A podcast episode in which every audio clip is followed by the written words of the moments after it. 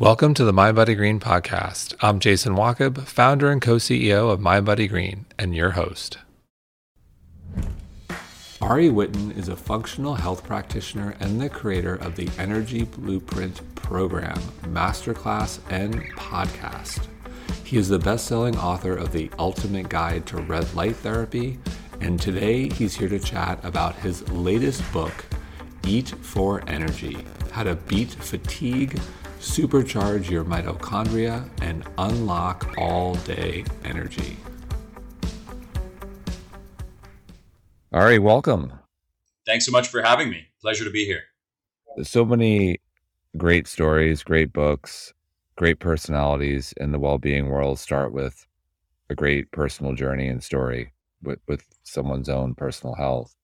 And you're no different. So let's start there with your personal health journey and, and battle with yeah, absolutely. So, you know, I, I really wasn't very focused on fatigue and energy for most of my life, but I have been studying health science for pretty much all of my life since I was about 12 or 13 years old. Health science has really been my singular passion and obsession.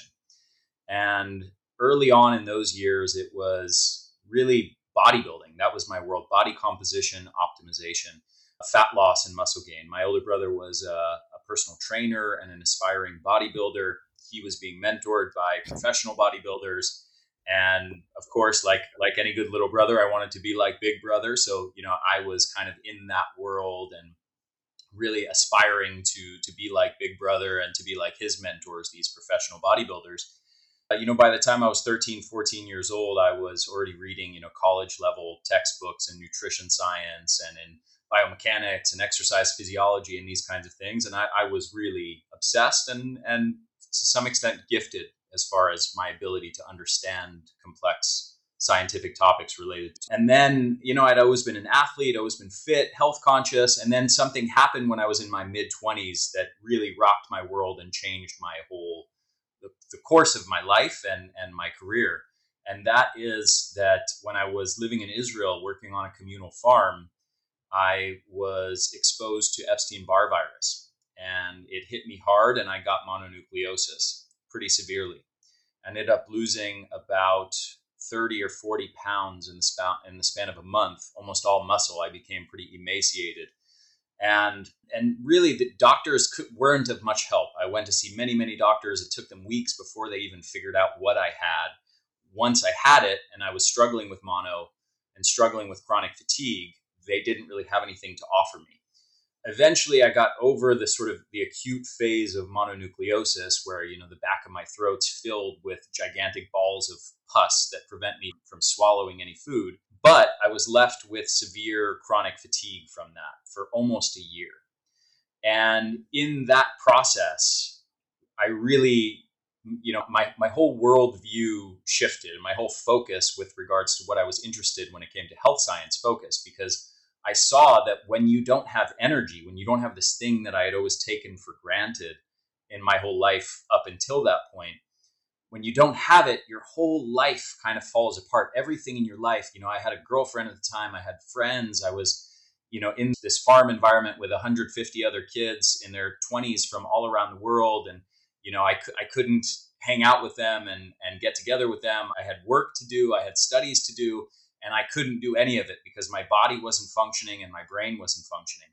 And this really shifted my perspective to let me know what it's like for people who have chronic fatigue, who chronically lack the energy to do all the things they want to do in life. And from that moment on, you know, pursuing different help in the conventional medical realm, as well as looking in alternative medicine and natural health and functional medicine, I discovered, and I'm happy to talk details and at length about some of this, I, I really discovered that they didn't have much to offer people with chronic fatigue. So at that point in my mid 20s, which is over 10 years ago, that's when I really shifted my focus to instead of becoming obsessed with the world of body composition, I shifted my focus to the science of energy levels and really dedicating my life to building out a scientific framework that allows us to understand and optimize human energy levels. Well, well, let's go there. It seems like so many of us are fatigued. So many of us are just dragging a little bit. And it, it seems like uh, there's an epidemic. Let's go to energy. What are we getting so wrong about energy levels? Yeah. Well, let's start with conventional medicine.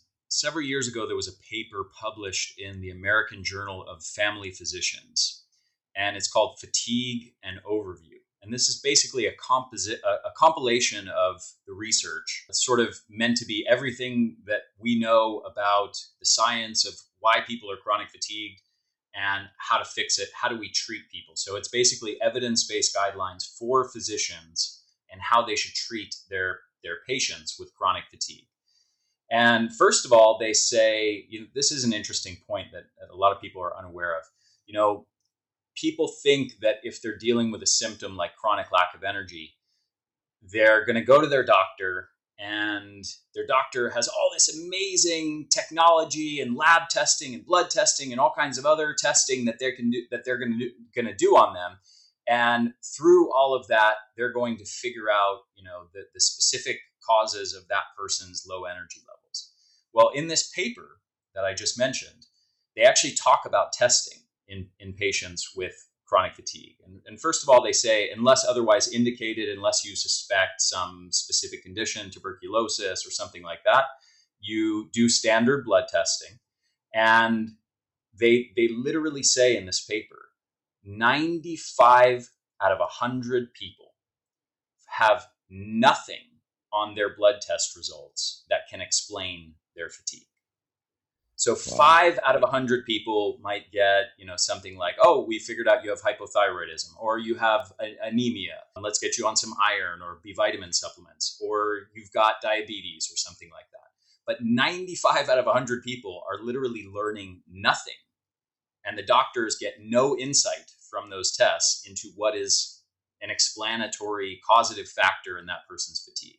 So that's the first part. The second part is they say in this paper, here's our four treatments for chronic fatigue. And the four treatments that they have are antidepressants, cognitive behavioral therapy, a recommendation to do 30 minutes of walking per day, and use stimulants as needed.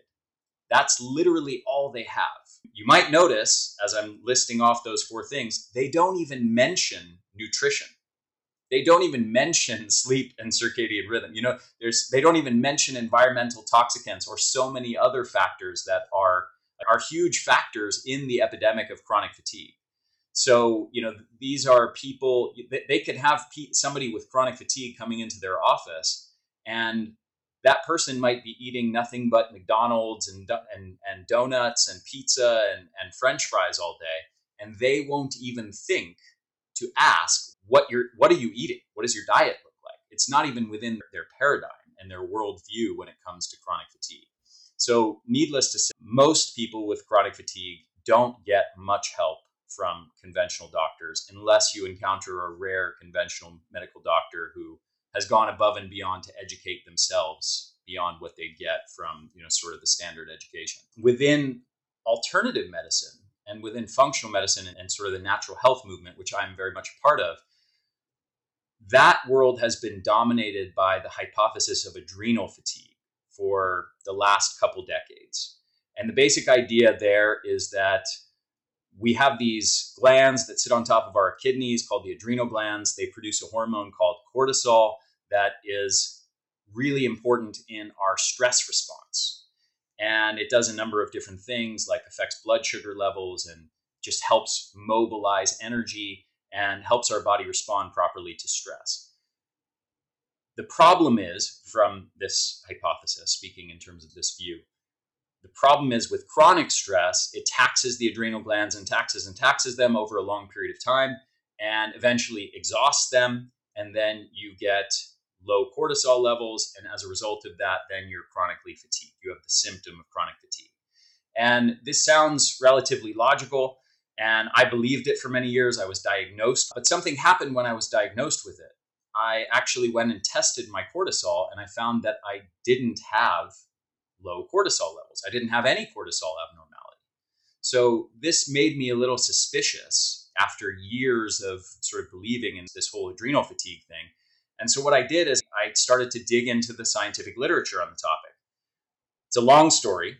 I ended up spending about a year of my life dedicated to nothing else but sort of full time pursue, you know, analysis of the research on the subject of stress and fatigue and how it relates to adrenal function and cortisol levels and HPA axis function, hypothalamic pituitary adrenal axis. And at the end of that, I discovered something really fascinating, which is the evidence clearly does not support the idea that adrenal fatigue is a thing or that adrenal fatigue or cortisol abnormalities are to blame in the vast majority of cases of chronic fatigue. We could talk details of that, but I'm hesitant to sort of go into a 20 minute you know thing on that specific topic.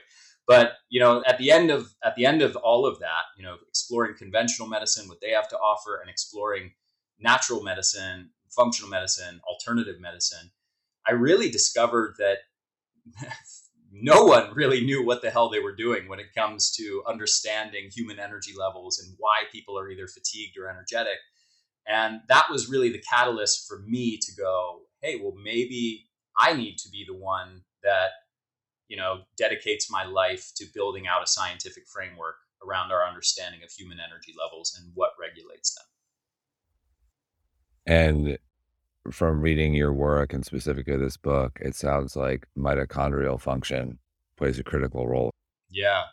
So mitochondria are our cellular energy generators and you might remember them from high school or college biology courses where they are typically talked about as these uh, they're talked about as the powerhouse of the cell you might remember that term it's sort of in every biology textbook in every biology course that anybody's ever taken and they're the energy generators so they're often framed in biology courses for most of the last century when they were sort of roughly 100 years ago when sort of our, our first scientists were first sort of discovering mitochondria. Um, they've mostly been framed as these sort of mindless energy generators that just take in carbs and fats and pump out energy in the form of something called ATP, adenosine triphosphate. And that story of mitochondria as energy generators is true for the most part. They, they absolutely are doing that. But the mindless part is not true. And in the last roughly decade, there's been some really huge discoveries around mitochondria that have shifted our understanding of them from these sort of mindless energy generators, just one of many, you know, important cellular organelles, to positioning them as what one brilliant mitochondrial researcher says is they are the central hub of the wheel of metabolism. So positioning these mitochondria not just as hey they're another one of many cellular organelles, but really these are the key to our entire metabolic health. And over the last decade, especially, we have tons of research now linking mitochondrial health, every disease you can imagine, from cancers to neurological disease to heart disease to, to diabetes and obesity. To, I mean, if you go on Google Scholar or PubMed and type in whatever disease you can think of and mitochondrial dysfunction from depression to cancer, you're going to find a whole bunch of papers on that. And we even know that they are linked to the aging process itself, to longevity and the rate of aging at the cellular level. So there's been this sort of re envisioning of mitochondria as way, way more important than we realize. And largely thanks to the work of Dr. Robert Naviaux, who is a researcher and physician who runs a lab for mitochondrial medicine at the University of California, San Diego. We now know that mitochondria actually have an entire second role that is just as important as their role as energy generators, and that is their role in cellular defense it turns out that mitochondria are like the canaries in the coal mine in our body. They are environmental sensors, and they are exquisitely sensitive environmental sensors. And their job is basically to pick up on any threats or dangers that might be present in the body. So these mitochondria in our cells, again, they're not just these mindless energy generators, they're sensors that are constantly taking samples of the environment at the cellular level and basically asking the question Are we under attack? Are there any threats present that we need to respond to? And in response to that, they do something that's really important. They turn down energy production and they switch, they, they mobilize a defense response. So it turns out that mitochondria basically have two roles energy production and cellular defense. And these two roles are mutually exclusive. So, to the extent they're, they're picking up on dangers or threats present in the body, they are turning down energy production. And this is fundamentally the most upstream thing in our physiology that is actually regulating and controlling how much energy we have. It's your energy, essentially, to summarize everything I'm saying here, your energy, whether you have high energy levels or you're chronically fatigued, is a reflection of the degree to which your mitochondria are sensing threats that they need to respond to. If everything looks good, they have the all clear, your body's going to be in energy mode. If they're picking up on lots of threats, it's going to turn down the dial on energy production and shift resources towards cell defense. So, if we're operating under the assumption that mitochondrial function is absolutely critical to our everyday energy and, and ladders up to longevity, you, know, you mentioned cancer, diabetes, heart disease; these are still the you know the top killers in America. And and if mitochondrial function is at the center of all of this, what's driving dysfunction? Great question. So I like to think of fatigue and how our mitochondria sort of regulate our energy levels in, in terms of two fundamental factors that our energy levels are responding to. One is what's going on at the environment and lifestyle level. So, are you exposed to lots of environmental toxins? Are you, for example, breathing clean air and drinking pure water and eating clean food? What does your nutrition look like? Are you eating lots of whole foods or lots of processed foods? Are you eating a bunch of junk and putting in a bunch of inflammatory crap into your body? Or are you putting in good, nutritious food? Are you nutritionally sufficient or are you deficient in lots and lots of key nutrients that are needed by your body and your mitochondria to produce energy? What else is going on at the environment and lifestyle level? Are you, what does your circadian rhythm and sleep habits look like? What do your psychological habits, how much psychological stress are you under? Right? There's many different players that are going on at the environment and lifestyle level. Those are sort of the, the inputs into our body. And then the second big key is what's going on inside your body at the cellular level with your mitochondria. Because our mitochondria, as I was just alluding to, are actually, they're not only picking up on these different stressors as sensors, but they're actually critical in terms of our response to various stressors. Everything from psychological stress to poor nutrition to sleep deprivation to environmental toxicants. They're picking up on those threats, but they're also involved in coordinating the response to them. And we know that we can either have cells that are filled with big, strong, healthy mitochondria and lots of them, or we can have cells that are filled or not so filled with mitochondria that are weak and shriveled and damaged and dysfunctional and very few of them. Okay, and we know that just to, to give you some numbers, we know from research that mitochondrial capacity on average declines about 10% with each decade of life.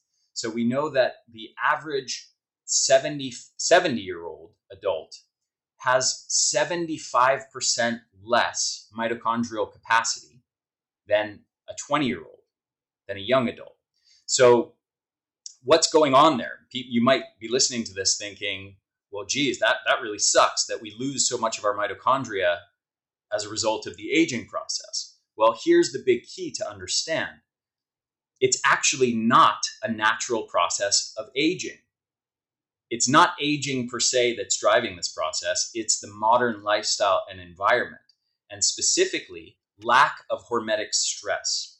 Okay, so as an analogy, and I'll loop this back into mitochondria in a second, if you have ever broken an arm or a leg, or you know someone ha- who has maybe a, a friend or a child, and after six weeks or eight weeks of wearing that cast, you get the cast sawed off, and then you look down at your arm or your leg, you instantly notice two things. One, the armor leg is really unusually hairy, and I have actually no idea why that happens, but interesting observation. And then the second big thing is the, the, the muscles, that arm or the leg, has shrunk to half the size of the other one, literally in the span of just six or eight weeks. And this is because the, the body is concerned with survival. And any tissue that it has that is not being utilized and that it, it's being communicated to the body basically, hey, we don't need this tissue for survival, we're not using it. Well, the body is ruthless, it's absolutely merciless in getting rid of any stuff that is not needed for survival. Now, this same exact process is happening in an, on the internal level, at the cellular level with our mitochondria. Mitochondria are stimulated and challenged by exposure to hormetic stress, transient metabolic stressors, things like exercise, all the different subtypes of exercise, things like breath holding, like fasting, like heat exposure, like cold exposure, various kinds of phytochemicals. These things provide a challenge to mitochondria, just like lifting a weight is a challenge to your muscle that stimulates it to grow. These things challenge your mitochondria and stimulate them to grow. Well, just the same as if you're not using a muscle, it atrophies and shrinks. The same exact thing happens at the cellular level. If those mitochondria are not being challenged adequately, they atrophy, they shrink, they shrivel, and they die off and they become dysfunctional. And this process also, because mitochondria are so critical in our ability to respond to the stressors of life, when you lose a lot of your mitochondria, it lowers what I call your resilience threshold.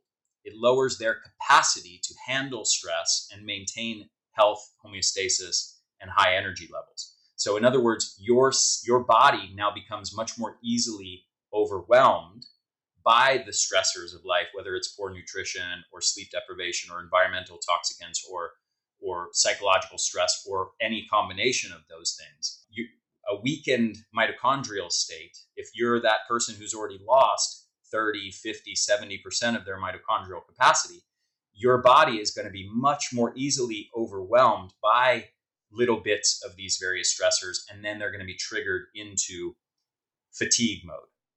Does that all make sense?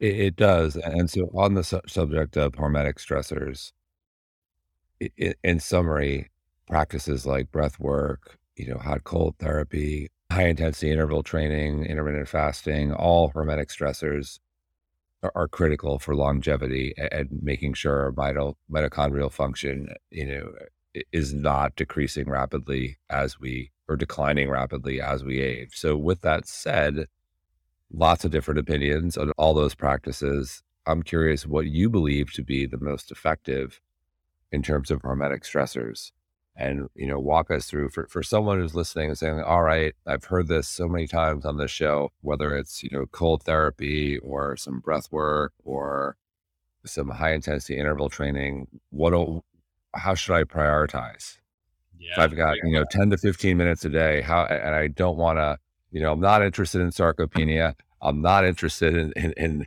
my mitochondria going to crap as I age. What do I do? So, what yeah, do I do? Absolutely. Well, the answer differs a bit depending on the specific context of the individual. Are we talking about you and me, somebody who's already quite fit and energetic and healthy? Or are we talking about a chronically fatigued person? So, it's going to differ a bit because when you're dealing with somebody with severe chronic fatigue, exercise, particularly intense exercise, can often exacerbate their problem. So, exercise is something that, especially people with chronic fatigue syndrome, have to be very cautious with because they can get worse really fast. Yet, it's also the case that we have thousands of studies showing that exercise dramatically reduces your risk of so many different diseases and is is clearly one of the absolute if not the most healthy thing that we can possibly do for ourselves to live a long life and prevent disease so there's a little bit of a paradox there in uh, what i've found over the years of kind of experimenting and working with thousands of people with chronic low energy levels is exercise is usually not the best place to start for someone with chronic fatigue a couple of the types of hormesis that I really love for people with with chronic fatigue are uh, red light therapy and near infrared light therapy, which is something I've written a book about called The Ultimate Guide to Red Light Therapy. That light therapy is actually itself a hormetic stressor. Even sunlight, you're getting multiple wavelengths of light that are in part, as part of their benefits, acting as a hormetic stressor at the cellular level. So that's one one great place to start. I just saw someone this morning, a woman in my Facebook group for my Energy Blueprint program, who was saying that she thinks the, that red light therapy has actually been the major key to her recovery from chronic fatigue syndrome. So it can be a very powerful therapy for many people. Another one that I love is heat exposure, sauna use. The, the research on sauna use is just mind blowing. I mean, if you if you had a prescription drug, uh, a pharmaceutical that was shown to reduce one's risk of neurodegenerative diseases like Alzheimer's and dementia by 60 plus percent if you use it a few times per week. Dramatically reduce your risk of, of cardiovascular disease um, by, by, again, 50 or 60 percent if you do it a few times per week. To fight depression, to increase performance, to improve skin health, to help with detoxification, and to decrease all cause mortality by 60 plus percent. That's your risk of dying from any cause if you use it a few times per week, if you do that pill a few times per week. If all of that was found for a pharmaceutical, the whole world would be going crazy and saying, everybody's got to take this drug. It's the most incredible wonder drug we've ever seen. There's been nothing like this ever before and your doctor would look at you like you're absolutely nuts if you weren't taking this drug. So the crazy thing is that drug exists. It's just not in the form of a pharmaceutical. It's in, it's in the form of a sauna, and and that's the research on sauna use. So it's incredibly powerful. There's research. There's several studies, including case studies done with people with chronic fatigue syndrome using sauna therapy, showing that literally within the span of a couple months, people are cutting their fatigue from you know an eight out of ten to a two out of ten. So it's very powerful stuff. I'm a huge fan of sauna use. One clarification on the sauna: if it's a couple times a week, how many minutes? Yeah, so the research. What's this guy's name? He's a, he's a Finnish researcher. I name his name is Jari Laukkanen or some something like that. I'm probably butchering his name, but basically they've done studies where they've actually looked at the association between sauna use, frequency of use, and duration of use in their relationship to neurological diseases, cardiovascular diseases, and all cause mortality, the risk of dying from any cause. And they've shown direct correlations between both the frequency of use and the duration of use, with based on the amount they looked at, no plateaus. So I'm sure it as with anything, it, it will plateau eventually, meaning there's a maximal beneficial dose that if you overdo it, you know, you're to not get any further benefits or maybe even decrease the benefits. But in the, the relationships they looked at, basically they found more is better up to as far as they were able to measure. And they measured up to daily use and up to, I believe, 30 or 40 minutes per session. They found basically the more you do it and the longer you do it, the more benefits you get, the more you reduce your risk of those diseases and dying, the risk of dying from any cause. So they never found the sort of the, the maximum plateau effect. So basically, based on that research, we can suggest that hey, if you use this up to one time per day, and as long as you can tolerate, and whether that's 15 minutes or whether it's 40 minutes, that's the ideal. Now, the, these times I'm giving are also based on traditional sauna use, not infrared sauna use. Infrared saunas, this is a, a broader topic we can delve into or not, but basically the gist is there's been in recent years a lot of um, hype and a lot of people trying to market infrared saunas as being superior to traditional saunas, and the research really does not support those claims. It doesn't support a lot of the claims being made around infrared saunas. I'm not saying they're bad or necessarily that they're inferior, but there are some differences. One of the differences worth noting is that most of the research on sauna use has been done in traditional saunas rather than infrared. So we need to be cautious with extrapolating, with assuming that all of those same benefits immediately apply to infrared saunas.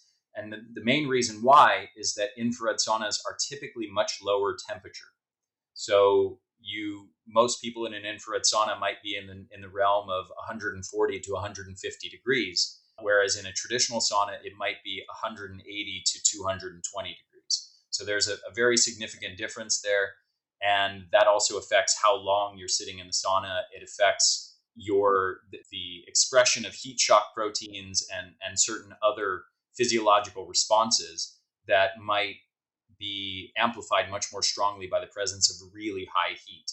So there are some differences there, and we need to be a little bit cautious in equating them. My, my general recommendation is people who are chronically ill might do better with an infrared sauna because they tend to be gentler, whereas younger, fitter, healthy people tend to need more heat and to need the really high heat of more traditional saunas. And uh, on that note, in terms of heat, what if one goes the the direction of Mother Nature, whether it's a you know Florida, Texas, or Costa Rica, where you are in the summer, where it's very hot? Any benefit or not? Not really.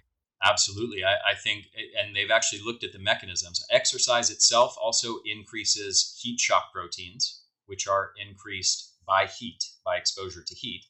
And then if you combine the two, if you're out in Texas or something like that, you're going for a bike ride on a summer day in Austin and or in Phoenix or wherever and you're biking so now you're you've got exercise which is heating up your body and you've got the heat together. So yeah you're definitely going to heat your body up very significantly and it's never been tested directly but it's totally reasonable to to assume that a lot of if not all of those same benefits will be had from doing that as compared with sauna use. There might be some bit of difference somewhere, but in general, there's a, a huge overlap in terms of those responses. And if those modalities work really well for those who are suffering from chronic fatigue, what about I would say the average person who, you know, feels pretty good, but, you know, maybe grabbing for coffee around 2 p.m. or a snack who just feels like they, they drag a little bit, which I think is the majority of Americans. I feel like they feel like something's maybe a little off, but I feel fine. But you know, got a case of the 40s, so to speak, or a case of the 30s, or what, however you want to think about it. Yeah, well, certainly, uh, I mean, for people who don't have chronic fatigue, doing exercise of some kind, whether it's more steady state endurance or weight training or high intensity interval training or sprint interval training, whatever it is that appeals to you that you will actually do consistently, is huge. One other type of hormetic stress that I'm a huge fan of, particularly for people who, who have chronic low energy levels, is actually breath holding practices, which called in the scientific literature intermittent hypoxic training.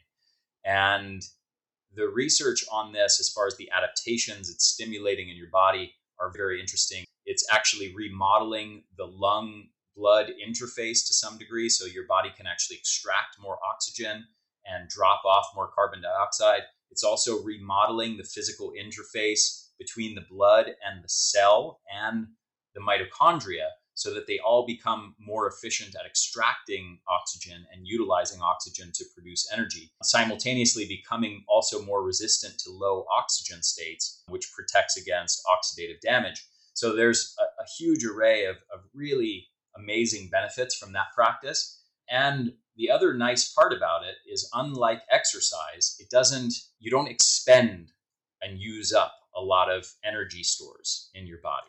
Unlike, you know, as with as you do with exercise, which is actually a huge factor for people with chronic fatigue. So if you can stimulate a lot of these hormetic adaptations at the mitochondrial level without a huge caloric expenditure, that's often very, very beneficial. And I will say that in my this is a big statement, but I think it's true in my experience, the intermittent hypoxic training practices are the single fastest and most powerful way to improve energy levels uh, in people with chronic low energy. And can you walk us through what that would look like for someone? Sure. Yeah, there's a number of different ways of doing this. Everything from traditional free diving breath hold practices that, you know, have been done for decades and decades by by or you know I mean traditional divers. You know, there's tribes in the in the South Pacific, for example, that have been holding their breath to do to hunt for food and can hold their breath for minutes and walk on the seafloor. So I guess it's been done you know, sort of since time immemorial.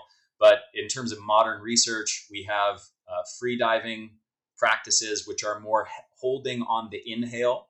So you might do some calming, relaxing breathing, blowing off lots of CO2, and then hold on the inhale, and you can hold as long as you want.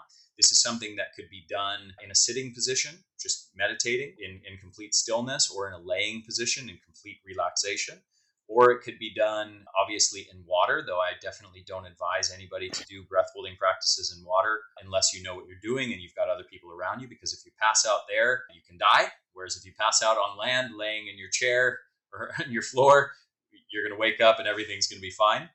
Um, so there's those kinds of practices. They can also be done in while walking and while moving your body. I, would do it while walking on grass or sand at the beach or something like that rather than on cement. I don't want to scare people. You're unlikely to pass out, but it's always a possibility. And, and then there's other practices that have been popularized by Wim Hof, but they're sort of ancient Tibetan practices, is where those originate, called Tummo breathing. And these are practices where you do some kind of hyperventilation beforehand typically 30 to 50 breaths of a very deep, full inhale and then a partial exhale. And there's variations on this practice. It can be done Wim Hof style, which is in and out through the mouth, or it can be done through the nose, which is sometimes called alkaline breathing or DMT breathing, or it can be done, you know, sometimes people will do fire breathing, which is kind of a pranayama technique from the yogic tradition. So these would be the Wim Hof breathing is the alkaline or DMT breathing is the same, just in through the nose. And then the fire breathing is in and out through the nose, quickly pumping the belly. So, so you do some variation of that for let's say 30 to 50 breaths typically, and then you blow out all your air. Unlike the free diving practices where you hold on the inhale, here you would blow out all the air hold on the exhale with no air in your lungs and try to hold as long as you can. And the benefit of doing it this way is first of all, you won't be able to hold as long as compared to if you were holding on an in breath, but it does drop your, your blood oxygen levels to a lower state much more rapidly. So people can much more reliably actually get into a true hypoxic, low oxygen state and stimulate some of those benefits those adaptations to that low oxygen state. So yeah, basically it's really that simple and you can do anywhere between, you know, if you're starting out, maybe you only do two rounds. If you're starting out and you're chronically fatigued, especially, go easy.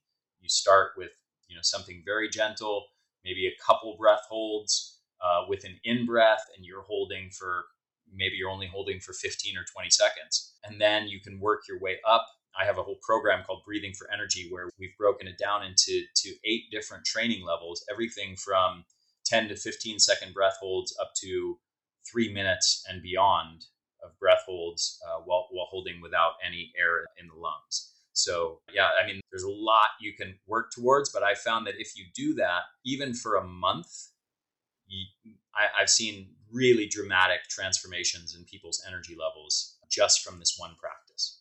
So, in terms of exercise, more and more science has shown that maintaining muscle mass is absolutely critical in, in terms of longevity.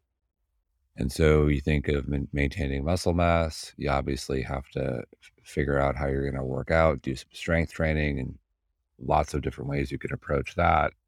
And then, invariably, the question comes up you need protein. Well, then, how much protein is enough? And then what about sources of protein?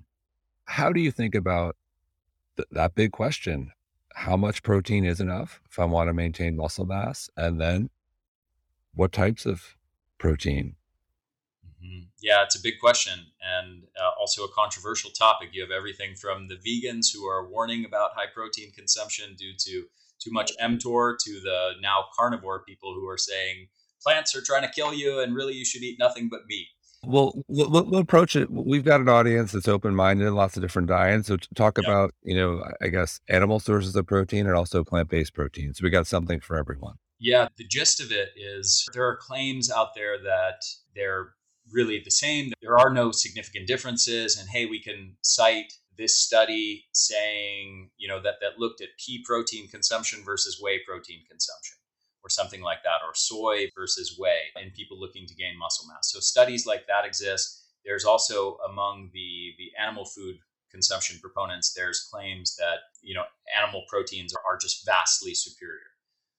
I would say if I can summarize in a succinct way without getting too bogged down in lots of nuances and details, there's there's definitely a case to be made that in general, an equivalent amount of animal protein, let's say 20 grams of chicken or fish or eggs or whey protein, is generally going to be superior to 20 grams of protein from lentils and, and rice and, and beans and, and grains and things like that. However, there are definitely studies, as I just mentioned, where they've actually looked in people who are resistance and they've compared soy protein powder or rice protein powder or pea protein powder to whey, which is kind of considered the gold standard of animal proteins in terms of protein powders and resistance exercise in particular. And many of those studies have shown equivalent gains. So, based on those studies, it, it, it's definitely clear that it's not really warranted to sort of position plant proteins as these just worthless, totally inferior things that aren't doing anything, and only animal proteins do something. That's definitely not the case.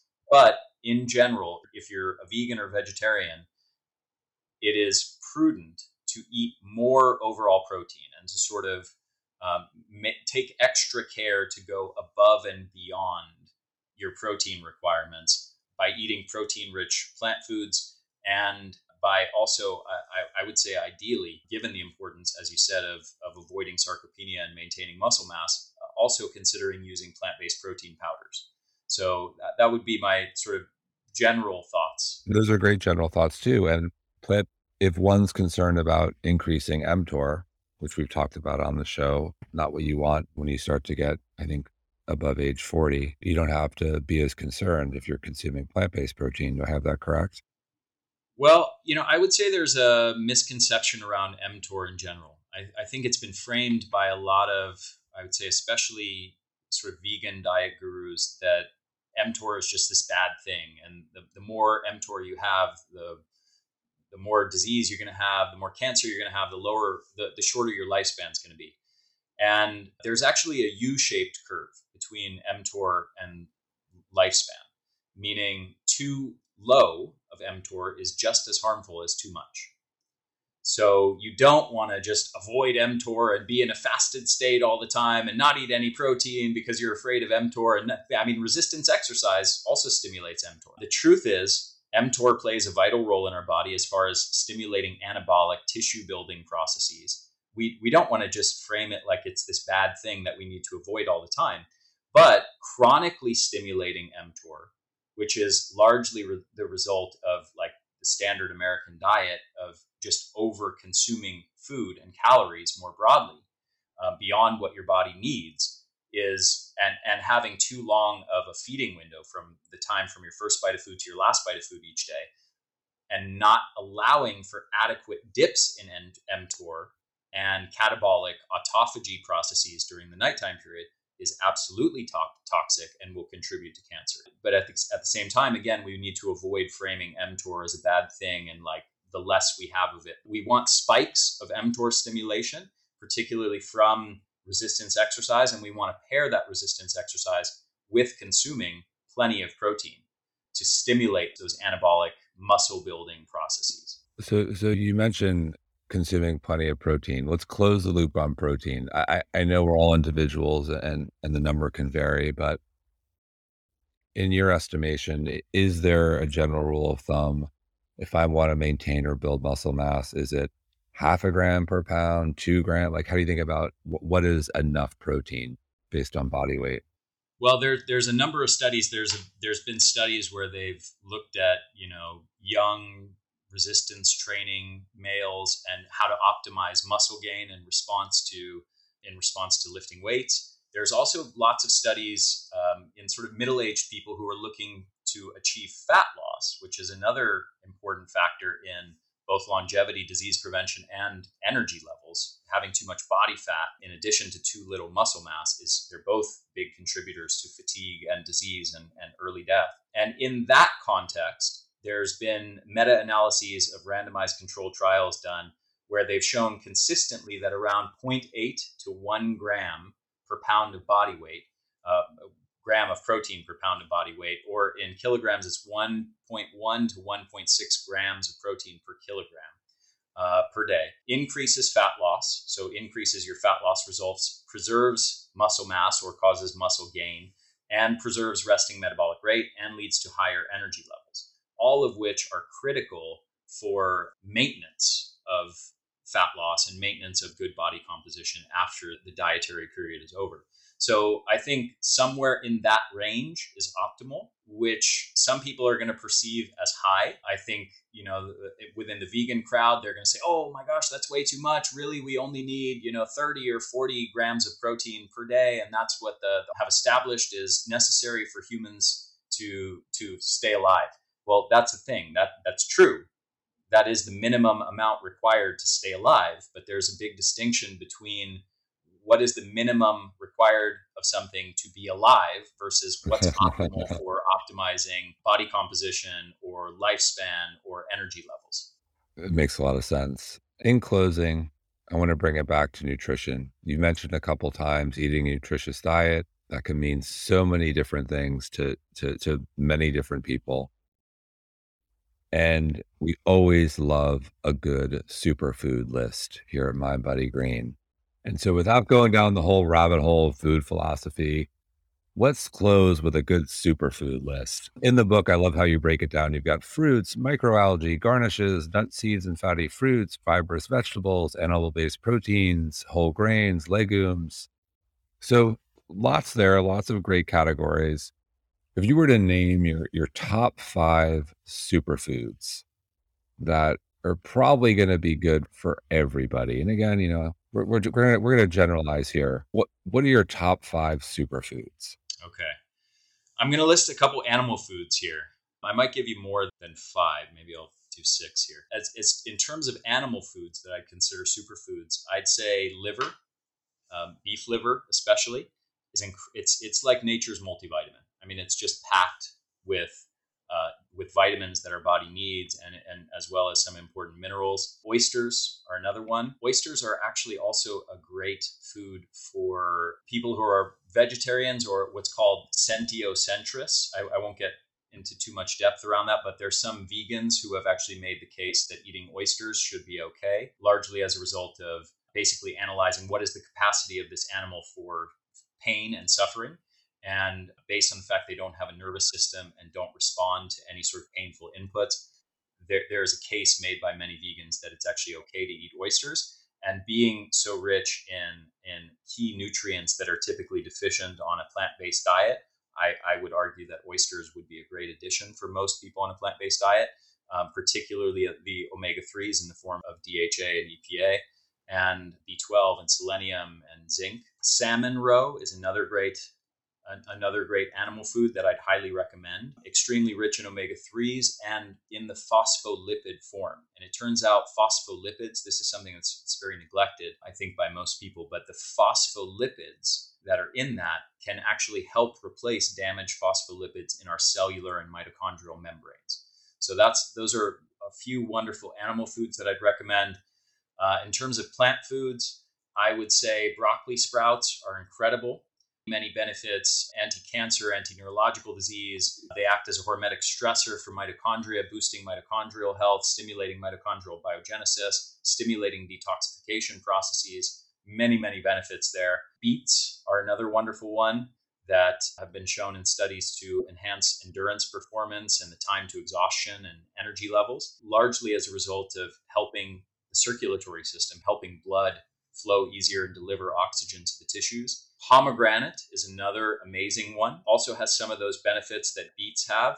And there's a compound, pomegranates are uniquely rich in a compound called ellagic acid or ellagitannins that is turned into, by our gut microbiome, turned into a compound called urolithin A, which it turns out is one of the most powerful stimulators of mitophagy, basically helping our body to break down damaged mitochondria and rebuild healthy mitochondria. So that's an amazing thing there. I absolutely love pomegranates. And the last one I'll mention is spirulina. Spirulina is not just some, you know, new age hippie nonsense. There is incredible research on spirulina helping so many different conditions, everything from combating cardiometabolic diseases to helping people lose weight to improving inflammatory markers, decreasing oxidative stress, improving blood lipids, improving blood pressure, improving insulin resistance, and research also on performance in, in terms of physical activity and energy levels. Spirulina is maybe number one on that list. It's really, that the research is pretty incredible when you look at that. Wow, I love it. Phenomenal list. Ari, thank you so much. Yeah, my pleasure. Thanks for having me.